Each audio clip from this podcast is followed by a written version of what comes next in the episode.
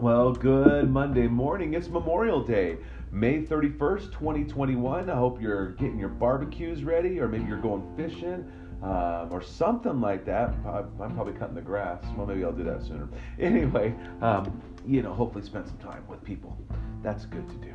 Uh, we're excited to share. Uh, we're going to go Psalm 33, 1 through 5 this morning.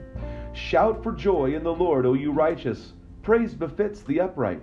Give thanks to the Lord with the lyre.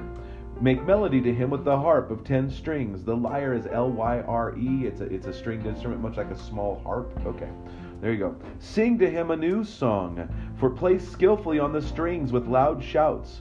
For the word of the Lord is upright, and all his work is done in faithfulness. He loves righteousness and justice. The earth is full of the steadfast love of the Lord. Now, you know, I, I'm not going to jump on my on my hobby horse to some degree. I mean, you know, I love uh, praise and worship. You know that I love that part. I love music.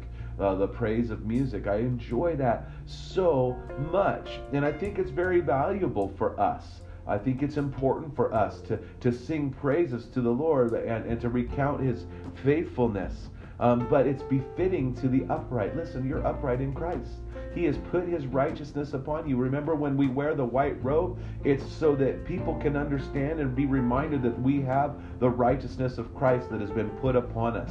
And so the stoles that we wear are the yoke, that we're yoked with Christ. And we're told in Matthew 11, Come to me, all you who are weary or heavy laden, and I will give you rest. Take your my yoke upon you, so that yoke of the stole, and learn of me, for my yoke is easy and my burden is light.